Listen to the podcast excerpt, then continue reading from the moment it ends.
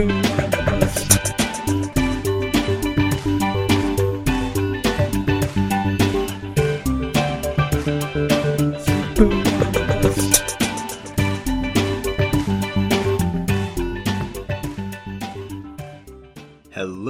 everybody, and welcome to The Sleeper and the Bust.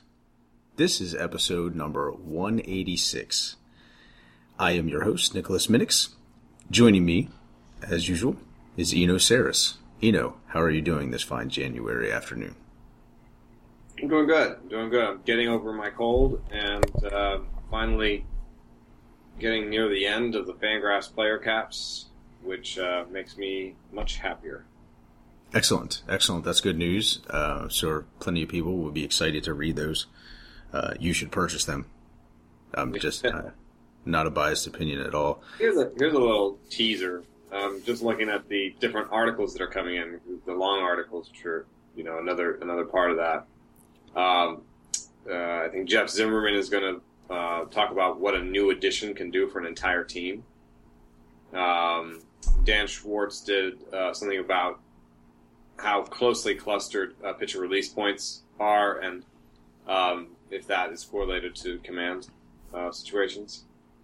And um, you know, Brad Johnson's going to do a daily fantasy strategy piece. Um, and one of my favorites is actually Dan Farnsworth, who, who uh, correctly predicted the uh, JD Martinez breakout. Um, he's got a thing on Kang, and uh, he's going to add another player to it. I'm not sure what, but he's got a, a real nice breakdown of Kang, and that's basically uh, one of the reasons I like Kang. Um, so, oh, that sounds that sounds extremely interesting. I think that yeah, that that is a player that uh, I, don't want to say he'll he'll f- fall kind of below the radar. I mean, he's not a he's not a hot you know commodity. He's not the hot type of import that you might think of when when a Cuban player has come over. I mean, Jose Abreu or anything like that. But he he could be an interesting difference maker. Yeah, people look at his salary and say he's not he's not a difference maker.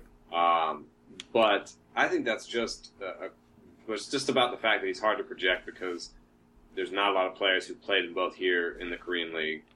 Um, so I think that you know when you when you lack projections like that, you're you're related you're you're sort of relying on your scouts, and um, to give a ton of money to someone where you're just relying on scouts, that puts them more in sort of like you know like a Dominican free agent bin yeah. Um, rather than like uh, a posted Japanese pitcher or even a player who's played in the Cuban um, pro leagues.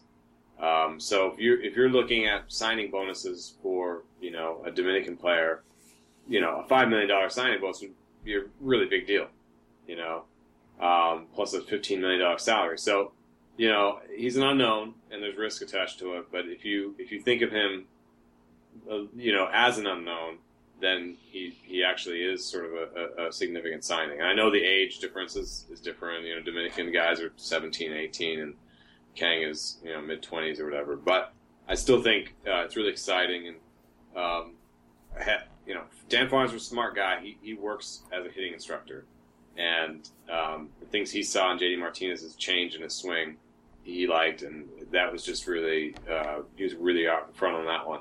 And then um, you know, he's uh, he's he's seen some things he likes in Kang swing. So.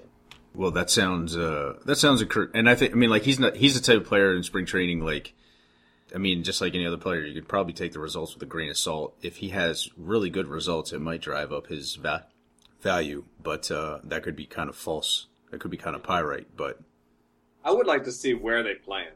Yeah, yeah, I think that's the most interesting thing. Yeah, because anytime people ask me for a projection on him, I say I'm going to give you a 600 play appearance projection, which is, you know, something like 260, 20 homers, somewhere around there. But I have no idea if he can hit that because I'm not sure he's going to shortstop. So if he's not a shortstop, then, you know, and, and his general manager did say he's going to be used as a utility player. So that suggests maybe he's not a shortstop. If he's not a shortstop, then he's battling Harrison, which I actually think still gives him a pretty fair amount of upside because Harrison has a lot of collapse uh, possible uh, in there. And I know it's not all uh, BABIP, but Harrison is a righty, and um, his work against righties in the past um, has been bad. And this year, the BABIP mostly came against the crazy BABIP mostly came against righties. So I, I have a feeling that Harrison's floor is a verse lefties platoon guy. Yeah. Um, so that makes him surmountable as a uh, as an obstacle. And then you know Neil Walker gets hurt a lot. Um, you know, there's some room around the diamond. So uh, I do, I do, I do like him, but I'm not gonna. You know, I paired him with Owings in our mock draft. I like that. Yeah. Anyway, uh, for sure. we have we have uh, bigger news. Uh, you know, top of the draft news to talk about. Yeah, yeah. Max Scherzer to Washington. I mean, basically, the only thing. I mean, there's not a lot. There's not really much to talk about. He's still a top, you know, top five or top ten starting pitcher, or whatever. But I guess I, the only thing I started to wonder, uh, something I was curious to see if you what you think about this. You know, based on the little bonuses you get for moving from the AL to the NL, uh, the fact that he's also going to the NL East. Uh, is Scherzer kind of in consideration for perhaps the top? Maybe that's maybe not, but maybe he's at least is he at least the second pitcher now in fantasy baseball, like kind Well, of I- clearly. I have this old steamer. Uh, I have rankings based on his old steamer, and uh, that was a 3.02 ERA, uh, 1.1 WHIP, and um, and 14 wins, uh, and 226 strikeouts. That gave him. That made him the second best uh, starter in baseball, worth twenty seven dollars to Clayton Kershaw's thirty seven. So that's still a big gap. But that's the old uh, steamer, and the new steamer uh, on Scherzer is a 291 ERA, a 1.08 WHIP, um, and Ten point four, or basically ten point five strikeouts per nine. yeah, I have to think. It says 223 strikeouts, but I have to think that there's a difference in innings pitched here that I'm not seeing. Yeah, yeah. The steamer projection is about thirty innings short of what he hit last season, and twenty five he hit the year before. Right. So I give him a few more strikeouts. I, I'd say he's closed the gap on Kershaw. And now Kershaw's a 37 win guy, a $37 guy. I give Scherzer about $30, $31. Uh, makes Scherzer a borderline first rounder. Um, if you, you know, all caveats aside, if you would pick a pitcher that high, you know, Right. yeah, yeah.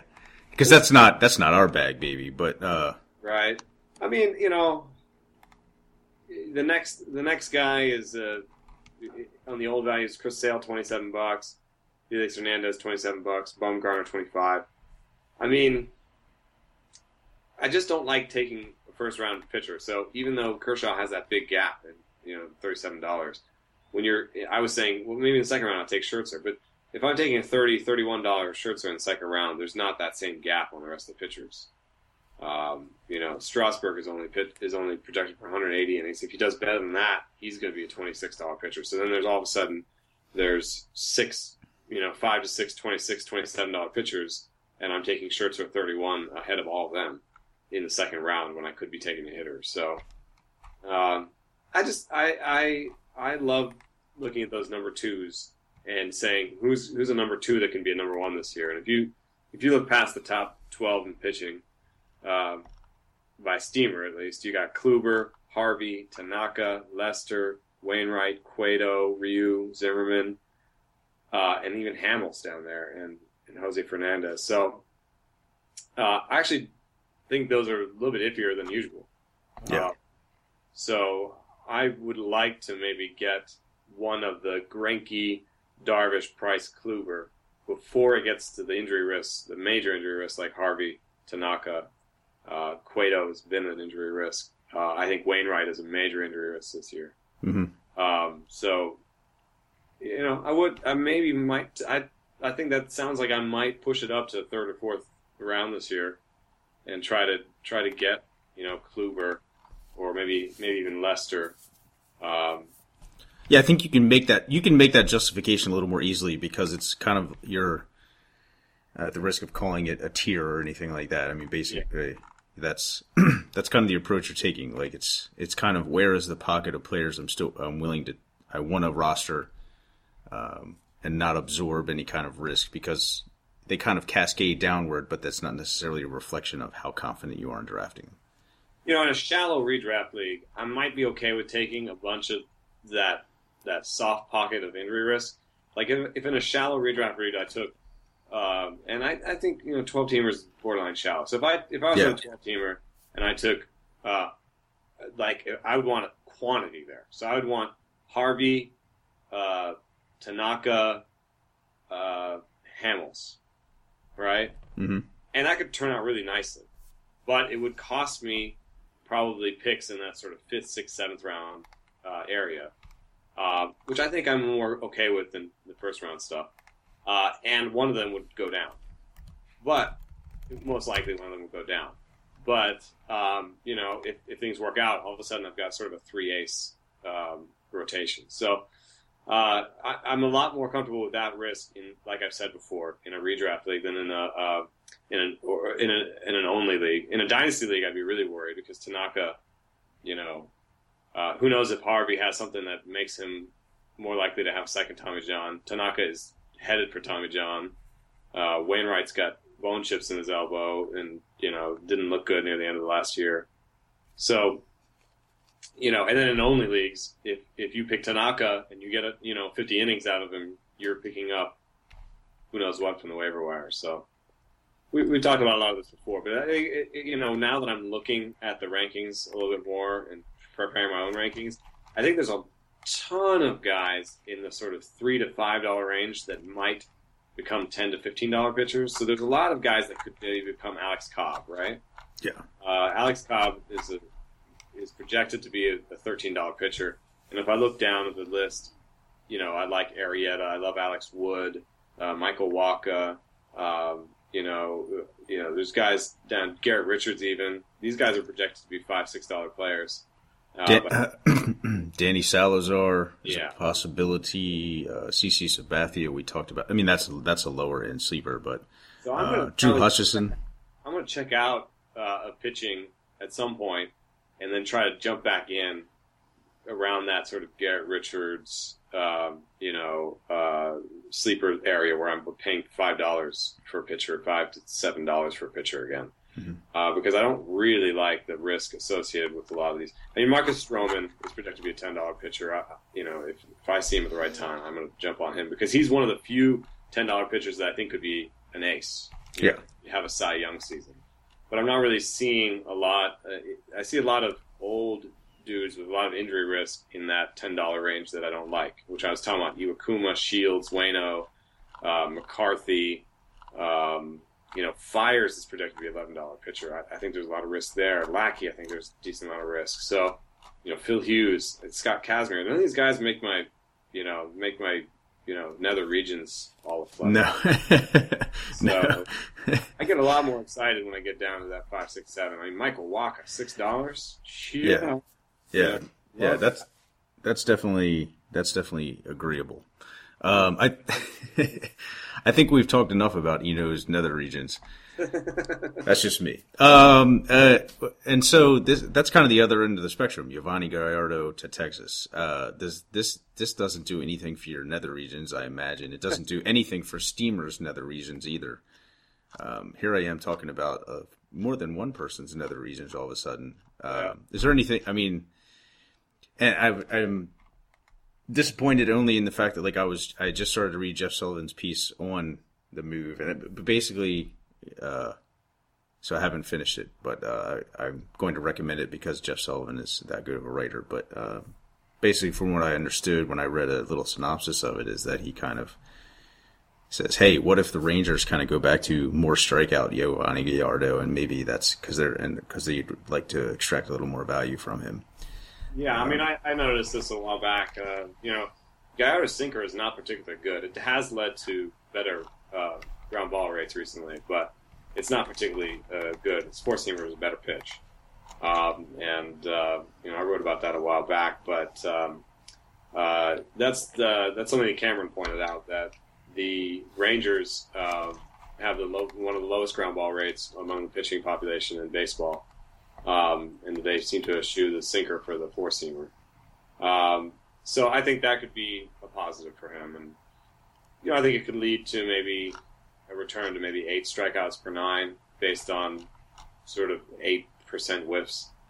Um, a little bit less than he was um, in sort of uh, 2011.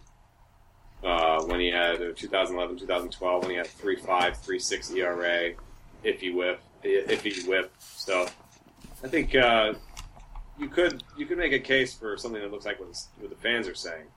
380 ERA, 131 whip, seven strikeouts per nine, maybe even a couple more strikeouts per nine.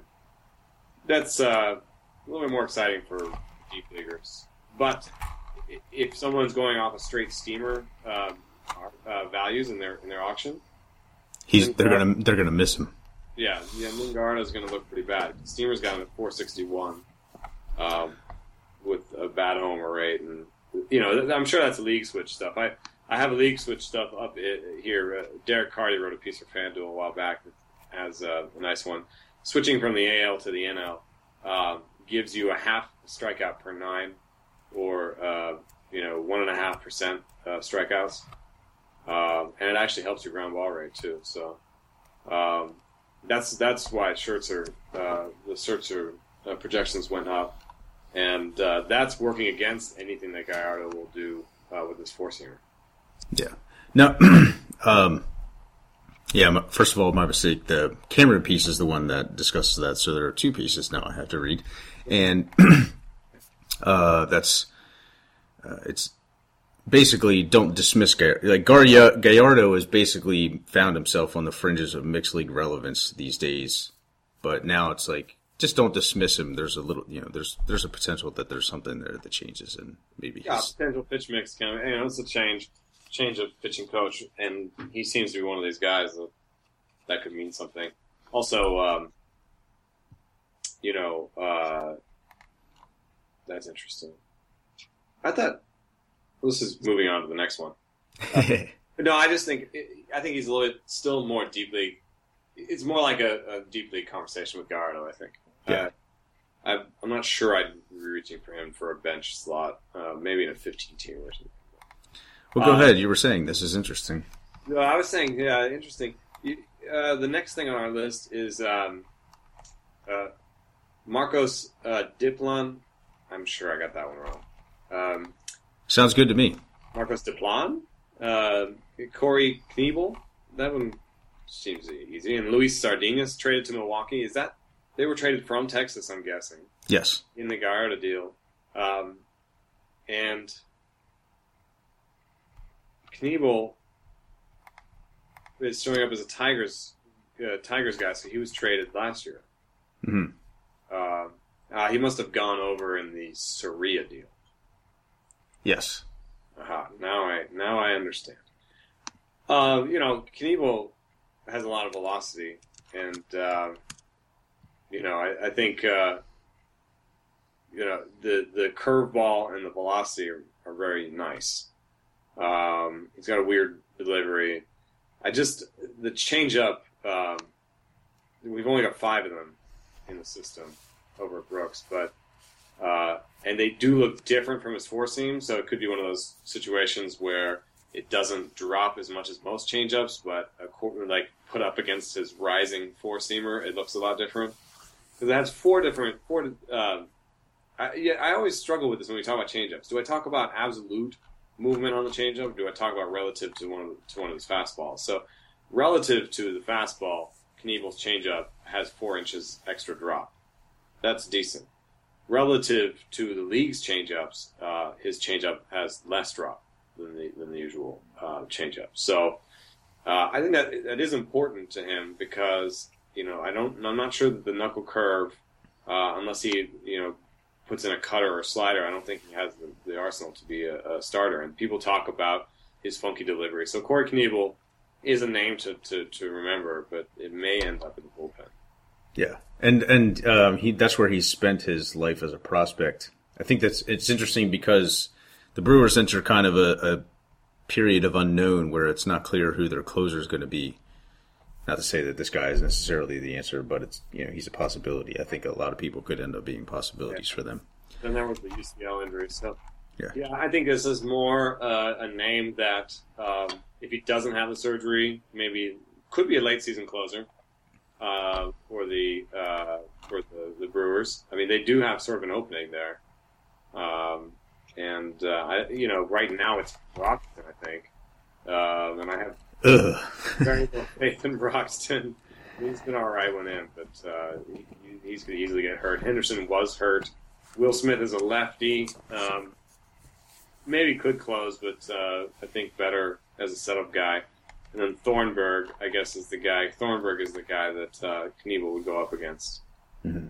So, named, named a st- stowaway in that case.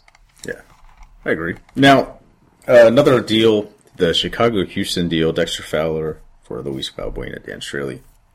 And this is, the, uh, you wrote a piece on this at Fangraphs, but uh, um, obviously didn't delve into it much in, as far as the fantasy perspective. I mean, when a move like this happens, there's not really much that changes about these guys' uh, fantasy values per se. Basically, it's an opportunity. If anything, it's an opportunity for Straily. Valbuena will have to contend, I guess, to some degree with. Uh, um, I'm suddenly blanking. Did Matt is Matt Dominguez still in Houston? Yeah, it's Matt Dominguez, but I was. This is something that really surprised me. Um, Matt Dominguez has not put up good defensive numbers. Uh, I was, you know, I stuck him in my head as a good defensive player, and, and Yeah, because that was his reputation. That was the calling card. yeah, and he hasn't he hasn't done it. He's he was scratched, and then last year was bad, and then last year he was almost two wins below replacement. So, um, he has not worked out. I mean, he's been below replacement for his career, and we're now 1,400 plate appearances in. So he's the think- righty, Wayne is the lefty, or Valbuena is better against righties. Uh, so I think uh, Matt Dominguez is going to fall out of favor here. Yeah, because this this seems like a potential kind of stop. I mean, they Houston also acquired Colin Moran last year. Not that Yeah. we're not necessarily big on him, but They've they're, they've organizationally moved on from Matt Dominguez. They haven't necessarily, you know, said so. physically moved on or said so, like you say. But they, I think they, the the tea leaves say they've moved on. So I'm not really. Uh, last year, the last couple of years, I took Matt Dominguez as kind of an, uh, you know, just play ugly, uh, AL LABR. You know, pay a couple bucks for a guy who's going to play third base all year. Uh, and I've been right in that he's played third base all year, but I would not make that same bet again this year. Not at all. Not at all. Um, does Fowler do anything for you as far as? Uh, I mean, again, this is doesn't really seem to affect things. So Uh, the Cubs have a decent lineup, and if everything sort of sits right for them, I don't think you'll have too much uh, difference in the lineup. Uh, I maybe not contending with Houston's weird outfield will help him stay healthy, but I doubt that he hasn't really been a healthy guy, Fowler. So right, that's kind of his. That's the number one thing about him is that he's going to miss some time for you. I mean, in best case scenario, Fowler is on your bench and you use him against lefties. Hmm. Um, he's been much against lefties in his career, and then you can kind of uh, use him and then maybe discard him when he gets hurt or whatever. So maybe a, a big bench with a lot of DL slots. An Ottoneu situation, Fowler is, is actually pretty decent because you can He's- slot him he's- in definitely he- against lefties. You have a long ass bench where you can stick him. Um, and when he's hurt or when he's when he, when you're not playing well or playing against righties, and he's going to be valuable. And then you know he can soak up some some plate appearances at, at better than league average uh, for you in auto news. So I think he's a good Ottoneu outfielder actually. And he's a, he's a significantly better player in OBP leagues. Like he's a money earner in OD, Yeah. OBP leagues, where he's fringy in batting average leagues. New points for sure. Yeah. So, Yeah, Uh, but uh, on the other side, Dan Straily is interesting because um, he was the guy that, uh, in my analysis, people uh, mostly gravitated towards yelling about that um, because I, you know, I took my pitch type analysis that you guys are all so familiar with, and I took it to Straily and said he can be average or better. And you know, the reason I said this is a he has been average. He's been a two win pitcher before, and b the same stuff you guys have heard. I think I've said it even about Straily on this podcast, which is uh, Straily's change is above average by whiffs and grounders. Uh, his slider is, is actually top 10 among starters um, uh, by whiffs. And uh, his, his fastball is average. So I, I get average, above average, and plus. And, you know, add those two all together, I, I hear average or above average. So, um, you know, of course that changes a little bit the AGL. More likely to give up homers. And there's added uh, problem that um, you know, sort of a mechanical muscular thing where he had you know some issues with the the shoulder and uh, the velocity went down. So you know, pair those that sort of down velocity and the home run issues over the last couple years or the last year. Um, that makes him a deep, you know, more of a deep league sleeper. I don't think I'm going to be uh, buying a ton of Australian in mixed leagues or whatever, but I, I'm I'm pretty happy with him as a deep league sleeper. Actually, I think. And then there's there's always you know Houston's track record now with McHugh and, and Keuchel says if there's a guy who comes in and just needs a little tweak to either his arsenal or his mechanics, Houston has the capacity to, to do that. And I'm sure yeah. Houston targeted him for some of those same reasons I'm telling you right now. I mean, they didn't, you know, Valbuena is probably close to equal Fowler because he's a lesser player than Fowler, but there's two years of control. So Straily was a sweetener. But if you look at how they got McHugh and how they got Keuchel, they got those guys as sweeteners or waiver deals or whatever. So uh, yeah. they they they wanted Straily. Yeah, yeah, I I tend to agree, and I think that um, also from uh, from Houston's uh, who was the uh, who was the the prospect that they fixed from two seasons ago, the the pitching prospect who was having off you know number one guy awful se- Mark Appel or Apple. Yeah. Um, awful seasons, and all of a sudden he kind of just turned it around because they've they fixed something mechanically in him. I mean, they seem to have seem to have an idea of what is going on with pitchers. Yeah, there's a lot of opportunity there. Even though they signed Vogelsong, the Astros signed Vogelsong so that suggest they might get another one. There's two uh, spots of opportunity for me in the Astros uh, rotation. Keuchel, McHugh, Feldman is uh, the top three, and then Oberholtzer is vanilla to me. He's got a good changeup, but that's it. Uh, Peacock is worse than vanilla. I think he's worse than the you know. I think he might be below replacement. Steamer says he's about replacement. Um, so that's two slots. Even if they sign another one, I think Straily's right there in the mix. Peacock's not even going to be ready for spring, so it'd be basically Straily versus Oberholtzer for the last spot. Um, you know, maybe he doesn't get it right away, but uh, a dollar pick for me in LABR, I'm going to say right now, he's probably going to be one of my dollar picks. Yeah, I think that would be a good one because listening. Yeah, yeah, which would which would seem a strange uh, development. Uh, uh, Jimmy Nelson in, in Milwaukee's rotation now with the move of Gallardo. Uh, we've talked about him before. Compare, I mean, you were the first who brought up. I mean, I, I talked about it in the blog, but you you were the first to bring up that I recall the Justin Masterson comparison. And for all intents and purposes, that seems to me kind of who we're looking at. Um, but there's a little bit there's room for room for him to be better than that. Well, the uh, wrinkle here is that when Justin Masterson is good and ownable, yeah, he has good command. Um, whereas uh, I'm not sure that Jimmy Nelson um, has his is inconsistent. He he can be. I mean, based on my based on watching him, he can be pretty nasty, but yeah, there's also periods of inconsistent command. Yeah, and if it's if it's good Jimmy Nelson, then maybe he can then he can be good Justin Masterson maybe, but um, I mean, it's it's mostly sinker slider. the the movement on the change is terrible. It's really yeah. terrible. It's it's a bad pitch. I think he either needs to develop a curveball or just try the Masterson approach. I mean, the nice thing is he does actually throw a four seam, and it's it's very different from a sinker. Mm-hmm. So you could kind of squint and call him a three pitch pitcher, but it's all power. I mean, if he this his slowest pitch would be 87 and his fastest pitch would be 95. I mean, it's, it's a small range.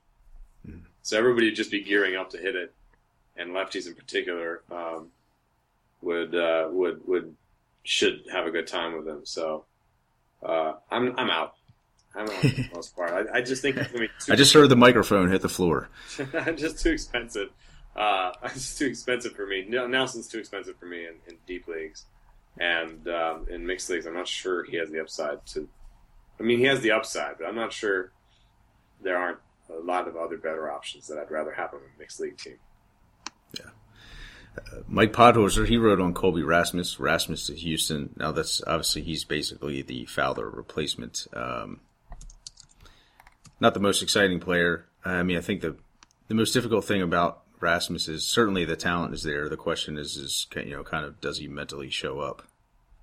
Because uh, that seems to be his reputation, and by many observa- uh, observations and accounts, uh, that seems like a pretty fair assessment. Uh, I mean, if that is the case, then you know, if the if the cost, he's the kind of player to me where you know if the cost is is very low, which it it, it certainly is in mixed leagues because he's basically a fringe commodity almost in uh, in the 15 team mixed leagues he'll be drafted probably, but uh, might be 12. low in, in, in deep leagues too, just because you know the contract was so little. I think you know if he is that kind of player and people are right about his makeup, then this is a wake up call because the fans projected him for three for 30 mm-hmm. um, you know, to get thirty million dollars over three years, and he got one year eight million. So, um, you know, if he is the kind of player where makeup is a concern, then this is going to be we're going to see peak Rasmus here. I mean, we're going to see him on his best on his best behavior. I think I think Cameron projected three for thirty, and fans were two for seven, two for fourteen. Uh, I'm okay. mistaken. Okay. But anyway, anyway, one one or the other. Either way, either way, neither of them add up to what Rasmus actually got. Right. Yeah. And either way, I'm sure that he wanted more. I mean, one for eight uh, is not um, is not anybody's idea of a, of a you know I hit free agency. if, I'm running. If, if Rasmus does not enjoy playing baseball for a living, he probably wants a lot of money to enjoy his time away from baseball, and that is not what happened, or at least some security, a guarantee, more guaranteed money in his time away, and that did not happen. Yeah. So, Steamer Steamer says uh, more health. Uh, that's about it. More health, a few more walks, a little bit more interesting in OBP leagues, but uh, otherwise uh, about the same as last year.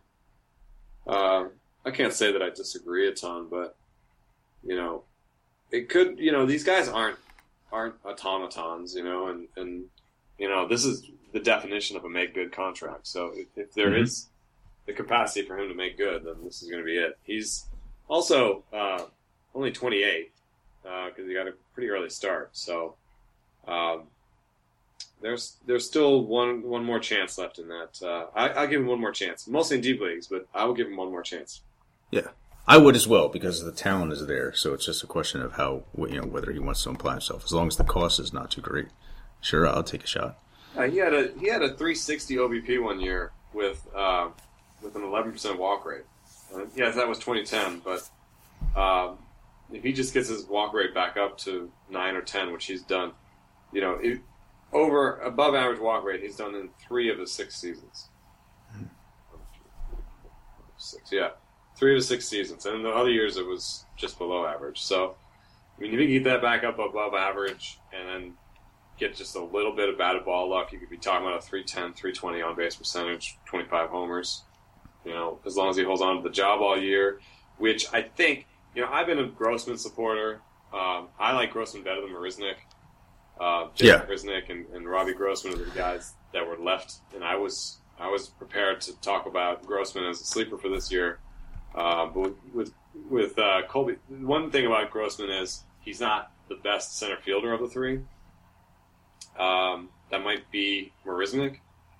Uh, That's I don't think that's a bad thing as far as Gross. I mean, to me, Grossman is like the ideal AL sleeper now. I guess. Yeah, I mean, I, I like his. So if we're ranking them in terms he, of bats and glove, right? So glove, I would go. There's this is this might actually come out with Grossman on top. So if, by glove, I go Marisnick. Uh, I might go Marisnick, Grossman, Colby. Uh, although Rasmus has had some good years, but last year was a bad year. Uh, by bats, I would go uh, Col- uh, Colby, Grossman, Marisnick.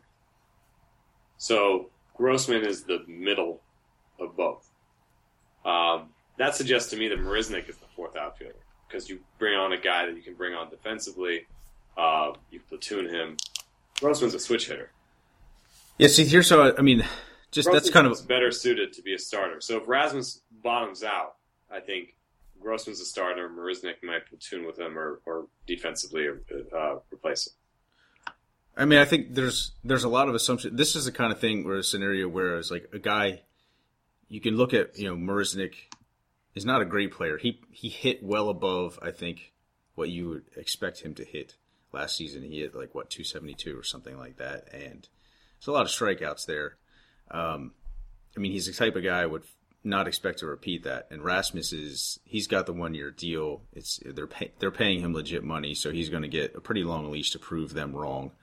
Um, Grossman is kind. Of, I mean, he's like the ideal. He shouldn't cost more than a buck or a, or a reserve pick. I mean, he probably is a reserve pick, but he'd be a good reserve pick because I think a couple of months into the season, at most, he's got a real shot at playing time because Mrazek, I think, has a very great likelihood to fail.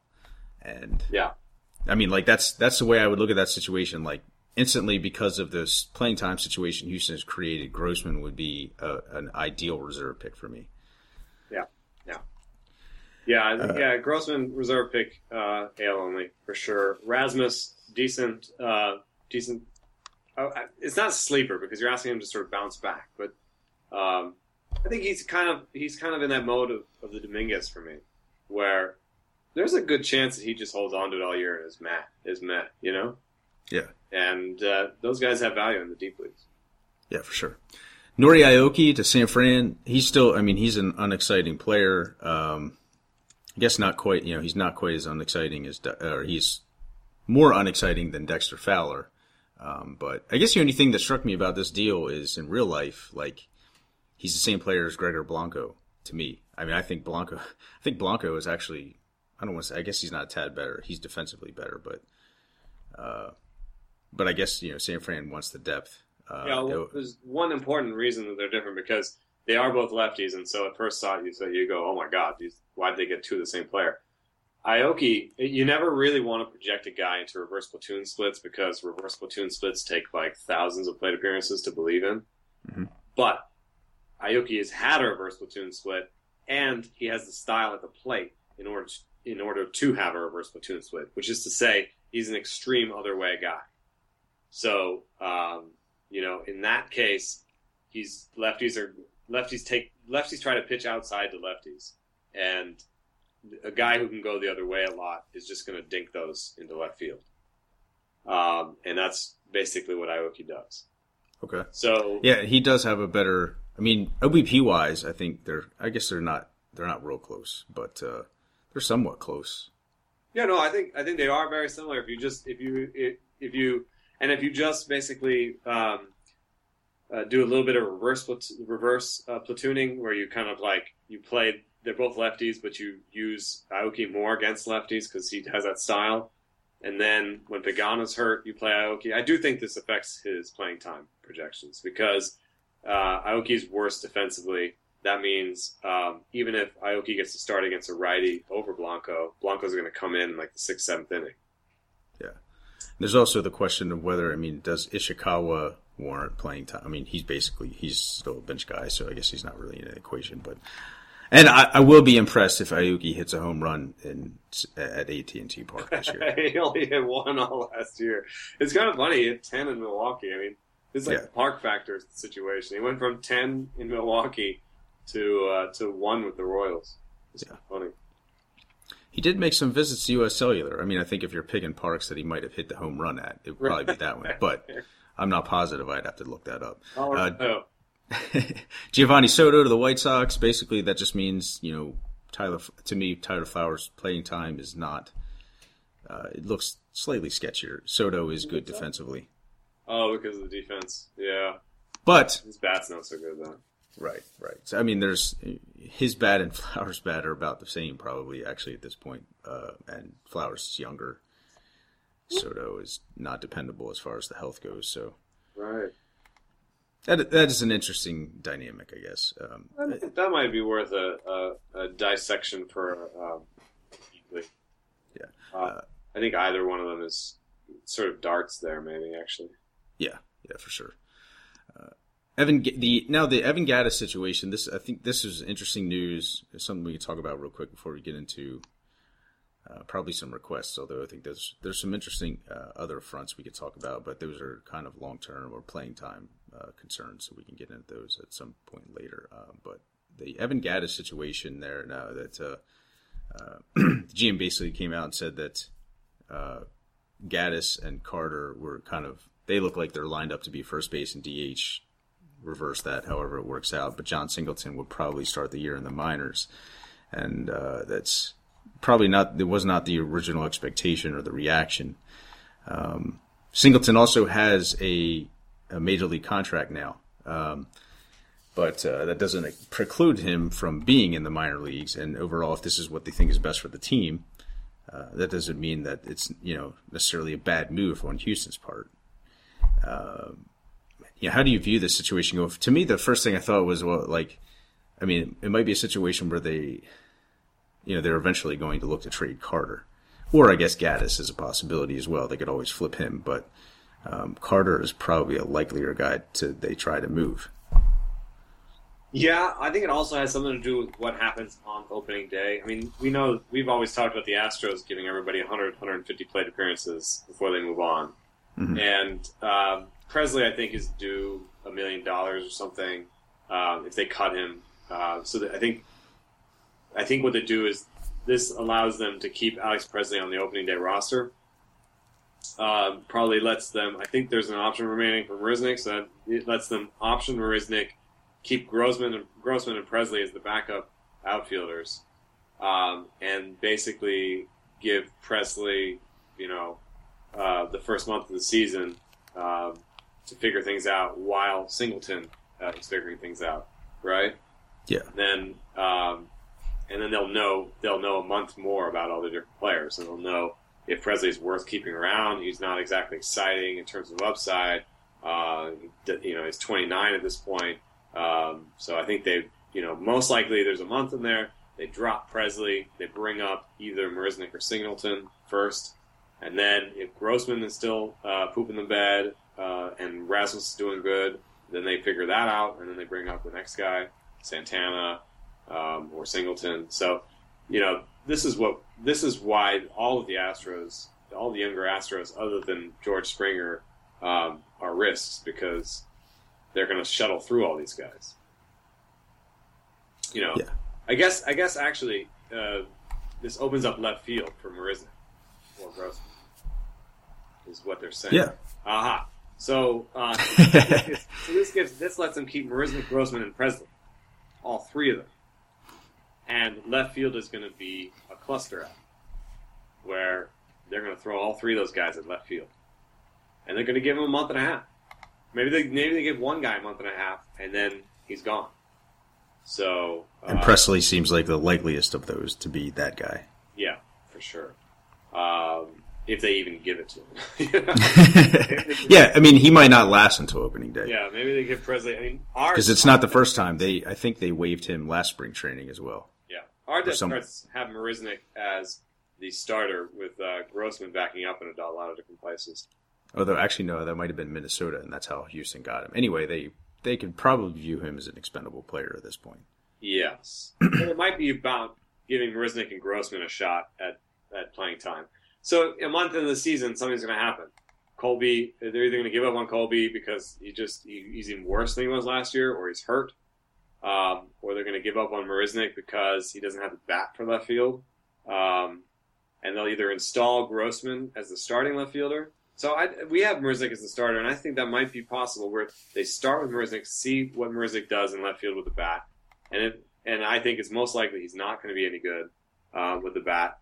And yeah, that's my that's my thinking. They're going to slide Marisnick into backup center field duty behind Colby, and then either Grossman graduates Grossman graduates to starting left field um, if Singleton's still striking out too much, or they bring Singleton up and Grossman backs up Gattis in left field.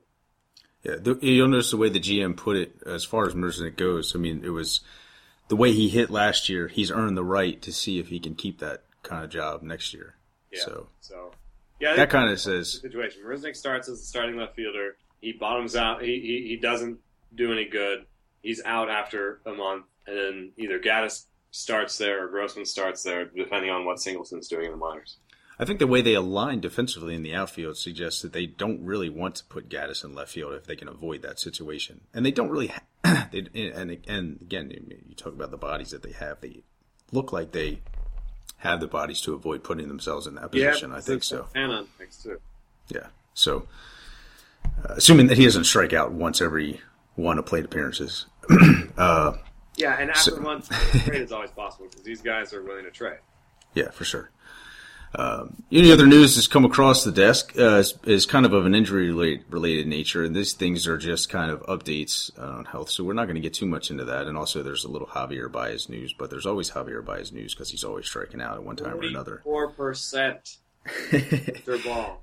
Yeah, yeah. So we, we, that's a that's I think that's a that's a player we can sort of get into at another time. I think. And the only the only thing I want to say about this, uh, because I, I like I like these little kinds of stories, is Jesus Montero is down to two. He's already met the the playing weight goal that the Mariners set out for him. That they said that they expect him to be at by the time he hit camp.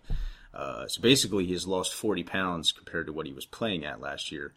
And the only reason I think that that's worth bringing up is because uh, uh, in the news note I saw on it um, said basically, you know, that's nice to hear, but regardless, you know, he's not anywhere on the fantasy radar. That may be true, except in the deepest of leagues, because you know, guys with ta- talent, you know, it's like I would take a you know like a last reserve pick flyer on a Montero because the guy's got talent, and it's kind of like was last year a wake up call for him? Sure. Yeah, maybe. I mean, he could. Then he's yeah, yeah, yeah. If there, if it wasn't, then he's running out of chances on my third chance list. But I'm yeah. just saying that, you know, that's like he's an interesting player. Like you're talking about. The, and see and see uh, the situation where he he's back in the majors. I mean, Logan Morrison, uh, bad, two bad knees. Uh, Nelson Cruz is the DH, and Seth Smith and Justin Ruggiano are the left fielders. So there's there's actually multiple ways that just that Jesus Montero can be uh, relevant this year. If if Montero is slugging 500 plus in the minor leagues, or you know probably better than that, it would really take to open their eyes. But I mean that's far from uh, out outside the realm possibility. And Morrison's knee starts to hurt. Yeah, yeah. So I mean, it's just like basically I've already figured out two of my guys who would be targets and reserve picks for LABR and Grossman and Montero. I have I have two sixths of my bench already made up. the end of it, but still, hey, I've done pretty well with my reserve picks. I want to say so. Uh, don't don't poo poo. You're going to be an advisor on. Uh, hey, I'd be happy to do it, my friend. uh, I'm excited to get to some of these uh, requested questions. Um, just let's just, let's just jump into them because uh, one of them is who would you keep? This is this is this is a difficult choice. Who would you keep of the three players? Julio Teheran in the 13th round. Uh, he's a keeper from 2013. Uh, Matt Harvey in the 15th round, or Garrett Richards, who was a free agent pickup in the 15th round. Uh, his other keeper is obviously Corey Kluber in the 21st round. Obviously, that's a no brainer. So he needs another keeper. Three really good possibilities. I mean, I think Harvey is a is you know Harvey in the 15th or Richards in the 15th.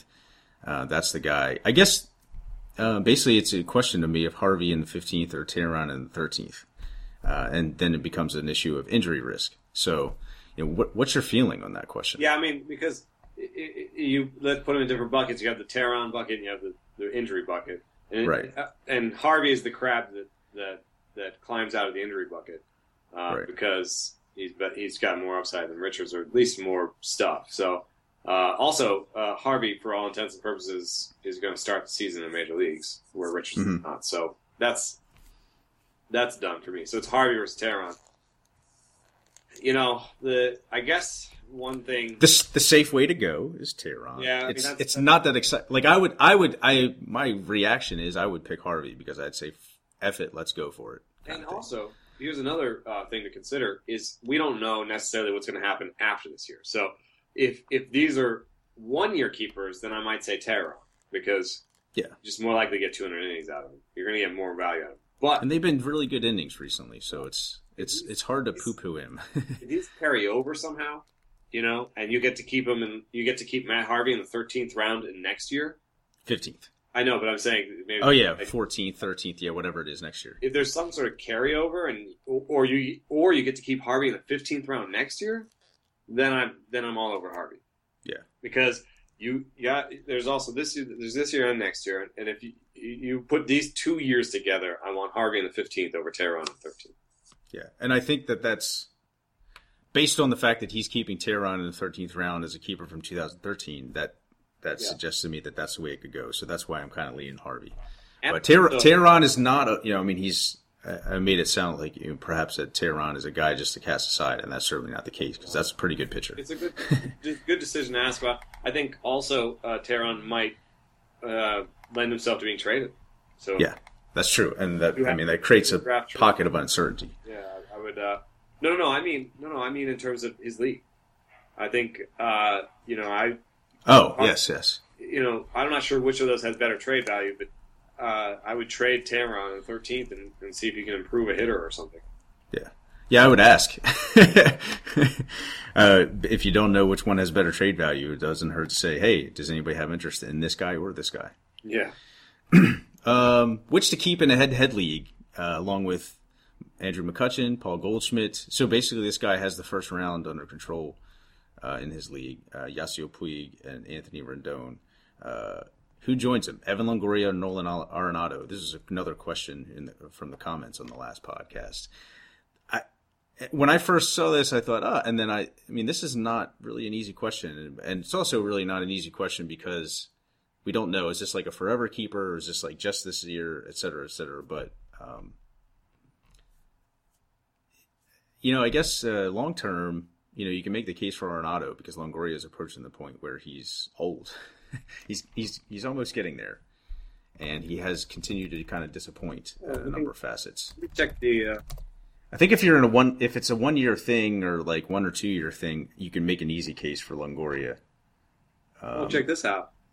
By Steamer rankings, uh, unmanipulated. I have not manipulated them yet. Arenado's ahead of Longoria. Yeah, let me see how he comes out in, in my that's evaluations. That's Longoria at 256 with 25 homers, and Nolan Arenado at 282 with 20 homers. I'd say both of those could clear those numbers. I mean, Longoria's had better batting averages than that, and Nolan Arenado's got real nice home for the big crazy BABIPs. Um, and they're only separated by a dollar, so it's obviously a good question. But uh, yeah. given with their ages, I think Arenado. Yeah, yeah. I think yeah, and the fact that I mean, I guess what do you somewhat last season side, but man, Longoria is just a disappointing guy. You may, I think you make the case the shorter the term for Longoria, but otherwise, it's. I mean, even then, like. What are you going to you know, say? The, did you did you call him up?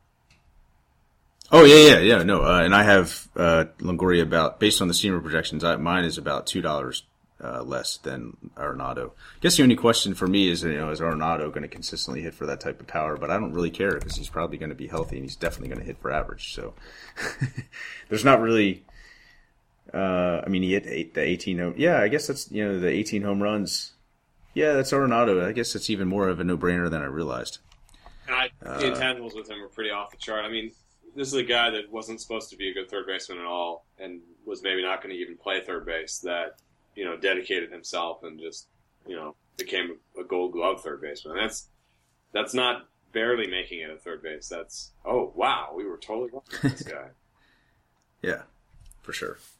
Um, and only 10 team keep up to five, $260 budget. Now, this is a long question, so uh, we probably won't spend, try to, you know, we'll try to kind of dash through it. This will be a down and dirty evaluation, I think. But, uh, and price goes up. Uh, it's two hundred sixty dollar budget. Price goes up each player by five dollars per year. Yeah, that is a lot. That says that you're not keeping too many guys from year to year. Yeah. Uh, prices below are the 2015 values for which I could keep the player. Uh, Jorge Soler is at six dollars. I mean, all these obviously were one dollar players for him. Well, that was a one dollar player for him last year. But Soler at six bucks. Carlos Gomez at seventeen uh, Tulo at 14. And you, you can kind of go down the list, but basically, did, if you've looked at the list already, uh, Daniel Murphy and Christian Yelich are out for me. Even though I mean, I like, but well, Daniel Murphy's definitely out for well, me. Well, you like but, Christian uh, Yelich, but at 19, yeah, you're, you're paying for his upside and not paying right the middle projection. So I don't like that. Daniel Murphy at 19 bucks, you know, also seems pretty expensive considering I'm not sure he's going to keep stealing bases and. You know, I, I'm not sure. Yeah, I don't know about that one. Carlos Gomez is 17, sure. Uh, I don't like Arismendy Alcantara at eight bucks. No, no, he's out. He's out for me. He's not going to play. I, mean, I want so. him. I want him, but I don't want him. I want him at a buck. yeah, two. I mean, in NL only maybe three, four, maybe, but maybe half that price. You know, Wilmer Flores at six bucks, NL only. I mean, it's a too low backup, still seems expensive. Actually, yeah, you know, I was dismissive. I mean, I was dismissive of Yell. I mean, I guess he and yeah he and Yelich and Murphy are not good. They're not good deals. I guess is basically it. But the, you know they might go for about for number if you still like them. You know, I just don't think that they're yeah. valued necessarily. Right, right. That's that's the concern. Uh, Melancon at fourteen is good. I mean, I, I yeah. know he's a keeper and he's probably close to market price, but you know, you get into an auction and people go nuts about about clothes. And in, in NL only, there's only so ten of them or something that people really want to pay money for. Maybe even seven or eight. So by the same token, Storen is pro- is kind of an easy. Yeah, That's an easy. but a guy like Giles for seven bucks. So Melancon between Melancon and Storen, you're spending twenty bucks and you got two closers. You're done. You're out. You don't even have to spend money on closers in the auction. yeah. So throw Giles back. Yeah, you throw Giles back at seven bucks because he's not even a closer. Right. You've just saved. Yeah. Yeah. You you saved some money there. Wood would probably go for at most fourteen in your draft anyway, Yeah, as much as I like Wood, that's and I do like him. Yeah. Yeah. upside price. I, I, yeah. I mean, I guess, and you could. I mean, I don't know. Hamels, you you might be able to make that same kind of case. Like he's. Uh, well, definitely you could make that same kind of case. He's not. Hamels twenty bucks. So, so Wood fourteen bucks. Hamels twenty bucks. NL only. Uh, I don't know. I'm not. Nothing is telling me I need to keep him, but uh, Right. You know, keeping Wood for the same price as a closer might be okay. Yeah, I think yeah, I think if I, if I had to pick between the two, I get I would lean Wood. Um, Six bucks, extra six bucks buys you a lot. so okay, so so far, like the only thing here, that this is what made it interesting to me. Tulo is fourteen bucks. Like uh, first of all, I don't know how you got that if you're adding five bucks, but uh, Right. I mean that's a keeper. I don't even like Tulo. I never draft him. I never end up with him, but that's a keeper, Yeah. right? So That makes Melancon at 14. I'm like, well, maybe not. But you can't, Right. you can't do that, though, because just because you have one guy at great value doesn't mean that you start looking janky at everybody else. I mean, Tulo at 14 is amazing. Doesn't mean that you don't keep Carlos Gomez at 17. And it doesn't mean you don't necessarily keep Wood or Melanson at 14. It just means Wood and Melancon are closer to their market value than Tulo is. Right. So for me, I think the keepers are Soler, Gomez, Tulo, 6, 17, and 14. Yeah, yeah. Oh, I forgot. And then- five. So, yeah, Solera Gomez. And then and then Melancon and Storen. And you kind of come in with two closers and you need to fill the entire starting pitching staff. It just doesn't bother me because those are the most fun ones to pick. Right. Otherwise, the, the other option is is is Wood. Yeah. keep Wood in store, and then you have at least one pitcher, and you go. I think uh, what's instructive for for TM to do, uh, we can't do, is look at what other closers have gone for in the past. yes. And if they've gone, if, if, if like an established closer has gone for fourteen bucks, and there's no real reason to keep Melancon because you can go get him again for fourteen bucks later. This is true. All right. Now, a question. Uh, we've talked a little bit about the Astros. Someone actually wants us to talk about them more. Uh, hey, guys, do you know who will be their catcher? Uh, could Conger be a deep mixed league relevant guy? Uh, I mean, as long as Jason Castro is there, Yeah, I don't think so. I mean, it, I, I've been a. I took Conger last year because I thought maybe they'd trade Iannetta or you know Iannetta or whatever, but I don't. You know, now he's a year older. He's 26. There's still some pre-peak action there, but he's been better against lefties, even though he's a he's a uh, switch hitter.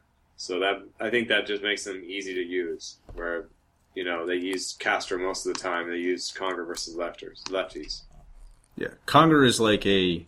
He's going to be the cool waiver wire pickup if Ca- if Castro if and when Castro is hurt. Yeah. But he's not a guy like you're drafting or anything like that. Yeah, I don't so. I don't even think I want to necessarily do the LABR, which is an AL two catcher only. So Right. That's that's still kind of borderline. the next or that's is, is is really interesting. Uh, you know, you're talking about uh, what what are projections Achilles heel, yeah. and um, I think mostly a real substantive change.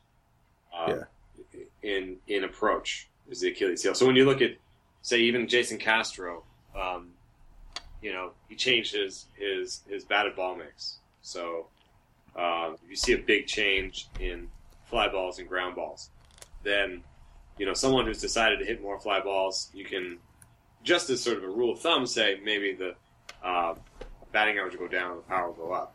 That's a that's something that doesn't necessarily won't necessarily show up in the projections. Um, they'll look at the results, but they won't necessarily look at the ground ball fly ball mix for anything other than BABIP. I know that they do look at ground ball fly ball mix, but they don't necessarily use it to predict power. Um, and, and then on the pitching side, it's really easy. Uh, projections are worse at pitching, and it's because pitchers have these things called pitches that they can change, and they can add, and they can subtract. Um, and they haven't yet quite figured out how to use that in the predictive quality. So yes, prediction uh, projection systems use velocity, and so they therefore do like kind of stay uh, like do talk a little bit about the shape of pitches and the way pitches are moving because they're talking about velocity, but they don't talk about a guy who like Keuchel is a perfect example. They don't talk about oh Keuchel ditched his curve uh, for a slider. Uh, they don't know that, right? They just know that Keuchel had a couple good starts at the end of 2013. Yeah, and if you saw that in those starts he did this, he ditched this, and he did this, then then you can like Keuchel better than the projection systems and, and move on. Yeah, for sure. Now, um, and ba- but basically, uh, he's to answer his kind of follow up questions. Uh, do they add part? I mean, basically, they account for they account for changes in kind of the you know the run environment. So changes in the type of things you're asking about the park, uh, not the lineup, presumably. Um, although you might correct me on that, uh, but more so the league, I guess, than the division. They don't project like based on opponent or anything like that. Uh, but these things are a lot taken into account with, like, say, Michael Saunders' projection, Evan Gattis' projection. That stuff's kind of factored in, yes. Uh, beyond that, I mean, so you're going to see, but you're not going to see like drastic effects, like if you haven't noticed them, and that's the reason you're asking the question. Like if you you're like, oh, well, that projection doesn't look different from what I saw last. Like it's not going to have some massive effect because it's just the overall effects on those things um, are really should really can't be that dramatic. Yeah. I mean, uh, but he he wants to know like which players, you know, also which players do you you know like I bet basically based on the projections who do we see as sleepers? I guess. Well, we do that. Beating projection. just got to listen. And, right. But that that's what we're doing is we're talking about the players individually, while the projections. I guess in general, if you want a general answer, we're talking about the players individually, while the projections talk about players as buckets and as types of players and, and groups of players. You know, so the projection is not going to differentiate between this one player and the group of players he's within. They're just going to say all players who have moved from the NL to the AL have done this. This guy's moving from the NL to the AL, so therefore we'll bake this into his projection. Whereas we can mm-hmm. say, well, this player is, you know, uniquely suited to this new ballpark, right? This player, you know, Justin Upton for me uh, might be hit hit a little bit dinged a little bit too hard for his power projection based on moving to Petco because when I look at uh, Justin Upton's spray charts for homers, they're moonshots. Yeah. You know, they're moonshots. So I, I, think he can hit 25, 26, 27, 28. I don't think he needs to go down to 23 just because he's moving to Petco. Yeah, so, I would agree with that. I do think he is dinged too much for the power. Yeah, that's the kind of conversation you can have um, about a single player uh, because they're they are unique and they are going to perform a little bit differently than the population as a whole. But it's still good to use the projections to tell you what the you know what the populations do. Yes, yeah, that's a that's a good way to sum it up.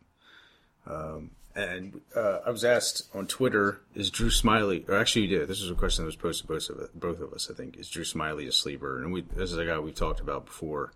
Uh, you really liked what he started doing after he moved to Tampa Bay, I believe, last season. And obviously, not just, I mean, the results were coming as well, but uh, I think it was something that you noticed in his pitch type peripherals. This is just based on memory from a uh, long ago podcast. Uh, but the, this Twitter asker says, nice cutter, slider combo. And obviously now he has Rene Rivera behind the plate, uh, helping the, the pitches look a little better. Um, I mean, to me, like uh, he, Smyly was kind of a sleeper last year, um, and the way he finished this past season, it's hard not to view him as a as a sleeper if if his value is still kind of quote unquote value is still kind of depressed. I haven't, I you know, I didn't even recall where he went in in the mock draft. Uh, the rotographers did, but uh, I mean, he's he looks like a really interesting commodity to me. Pretty pretty safe bet as far as like guys for under ten dollars in mixed leagues. Um, well, yeah, I think here's another one uh, where the projections are interesting. I, I took Smyly uh, actually, so yes, I like him. Uh, I took 12th round, 140th uh, pick. I took him as uh, a guy that slotted on my team behind Cueto and Wood and Doolittle. So I took him as my SP3. Uh, but it, it's not necessarily just my SP3 because I took a group, and this is what we were talking about earlier in terms of tiers. I took Cueto, and then I took a long time off and avoided all the Shields, Iwakuma, uh, Wainwright injury risks that I saw. And then I jumped right back in on the $7 guys and got Alex Wood, Drew Smyly, Michael Wacha, um, and Jesse Hahn, which I all saw as sort of 4 to $5 guys that could jump up to $15 guys. Um, so that's, and then talk about the projections. Drew Smyly is projected through our through our leaderboard uh, through our depth charts to only have 140, 150 innings next year. Um, I don't see why that's going to be the case. So um, I think he'll have more uh, innings next year than are projected, and that um, that could be a good a good uh, a good thing for him. Um, he did throw the change a little bit more um, when he after going to Tampa Bay. So that's that's a good sign. There's a, the offside chance that he um, learns the uh, the thing, the, the, split change the thing. Split change. That's that's still a possibility. But as I wrote uh, about um, uh, the guys that don't necessarily you don't necessarily need a changeup because if you have a curveball um, and a and a slider or a cutter, then you have everything you need. Uh, his curveball is not the roundhouse curveball that has uh, reverse platoon splits, so it's not the ideal situation. It'd be better for him to have a changeup, um, but between his curve and his cutter, he does have pitches that move differently. The curve drops five inches more than his cutter, so he has a horizontal sort of frisbee pitch. He has a depth pitch, and uh, and he has that four seam that rises uh, big time and makes everything else look like it drops a lot more. So, you know, I, I like him. I like him. He has good command. I think he's going to throw more innings than productions say. So I think he's a I think he's a decent you know number three guy that could perform as a number two. Yeah, yeah. I'll, I'll just say I like him as well. uh, and then uh, there's a question I was asked, uh, um, and I'll probably have to get back to him on Twitter as well. But figured uh, it's an interesting one. Um, Corey Dickerson, do you like Corey Dickerson over George Springer and or Starling Marte? Uh, this person seems to think he has a nice balance of five category production and upside, and I mean it's fair. He does, I guess. And and this is a question where you could kind of be all over the map. There's a lot of risk in Springer in term uh, because of the, strikeouts, the batting average floor. Uh, Dickerson is a safe bet, at least against right-handed pitching, and especially at Colorado. Although he, I think he hit pretty fairly well on the road as well. I mean, he's not like a necessarily a pure Coors Field um, a little, product. A little bit of platoon risk, you know. Yeah, there is the little, there is the platoon risk. I think that's really that's what does it for me. Is like, I, and I guess like I feel like I saw pretty close to Dickerson's ceiling already, and okay. like Marte coming off a bad year, quote unquote, is still ended up being like a top seventy-five fantasy player. Well, Marte and Springer, uh, with unadulterated uh, with unadulterated steamer numbers, um, it goes Marte sixteen bucks, uh, Springer fifteen bucks, uh, Dickerson fifteen bucks, um, and so they're all pretty close. They are pretty close. So it was a good question. The uh, but the unadulterated numbers, um, steamer numbers for um, let me see here for Dickerson include um, only uh, 523 plate appearances. Um, so that's assuming he's going to be platoon. Um, I guess if Carlos Gonzalez is healthy and Blackmon is there, um, then you uh, you have a situation where Stubbs plays most of the times against the lefties, I think, um, and Blackmon plays against righties in center, and then you wonder uh, what happens if they don't just give Dickerson the right field job. Um, there is DH, which is going to be rotating. Uh, I I see a situation where Dickerson can play 80, 90 percent of the time. So I I manipulated his playing time projection and his runs in RBI a little bit, and uh, Dickerson did actually move past Marte. But it is smart to remember that the projection systems have baked in a platoon risk and have deemed him lesser than Marte. So it, it's a great question. I think I would take Dickerson slightly over Marte. Marte's um, has injury risk baked in himself.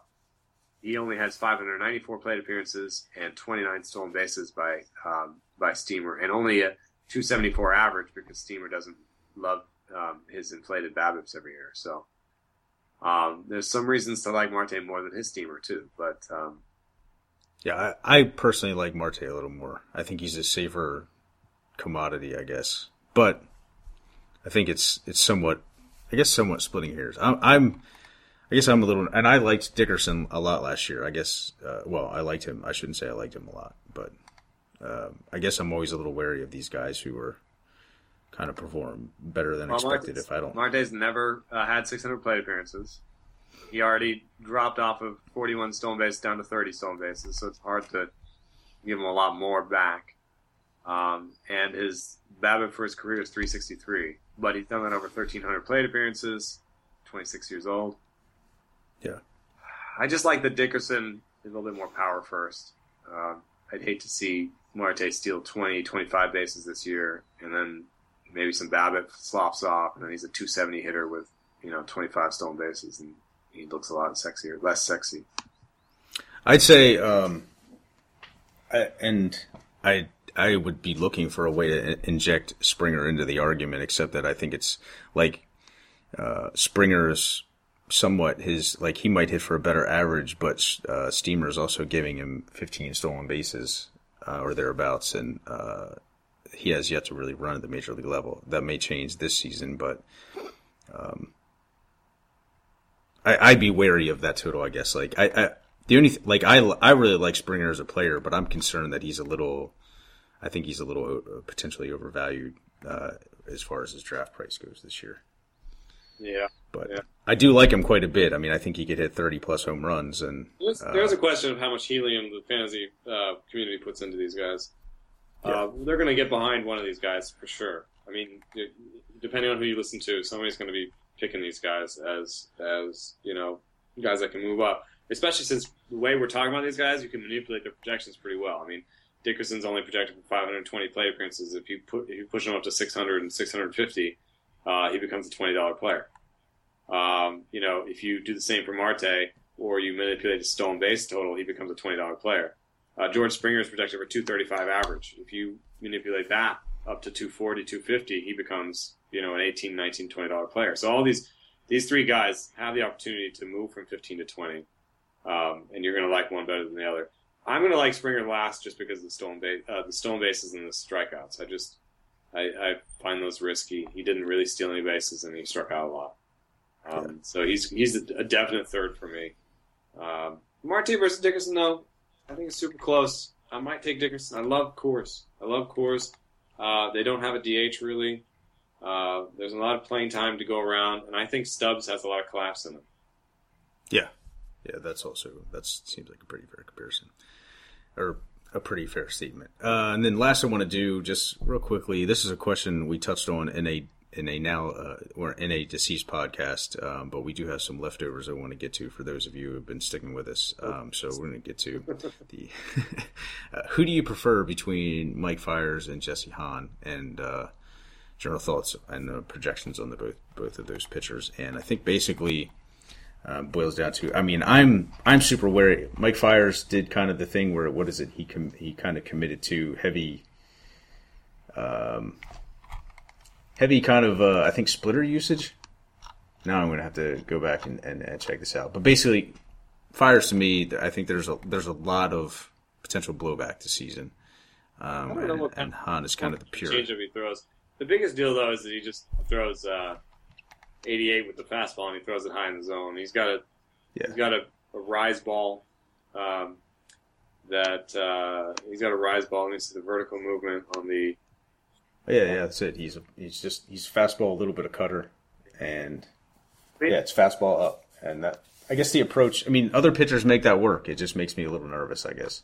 Yeah, I mean, in terms of pitch type results, the curve is average, uh, the change is above average and the four seam is above average by whiff. So he's got three above average, average to above average uh, pitches by whiff, and his cutter is is average to above average too. So he's actually got four pitches for whiffs. The, the four seam is a rise ball. You know, everything but velocity lines up pretty well. But velocity does actually have a lot to do with how many home runs you give up. Um, and he's preciously close to around 87 home runs allowed uh, on contact on, uh, on on fastballs below 87 goes up. So you know if you average 88, that means you're throwing some fastball at 86. Yeah, here's what I will say this about it. Uh, basically, this is what concerns me is um, in his glorious run of 71 and two thirds innings last year. Um, he held opponents to a 224 average on balls in play.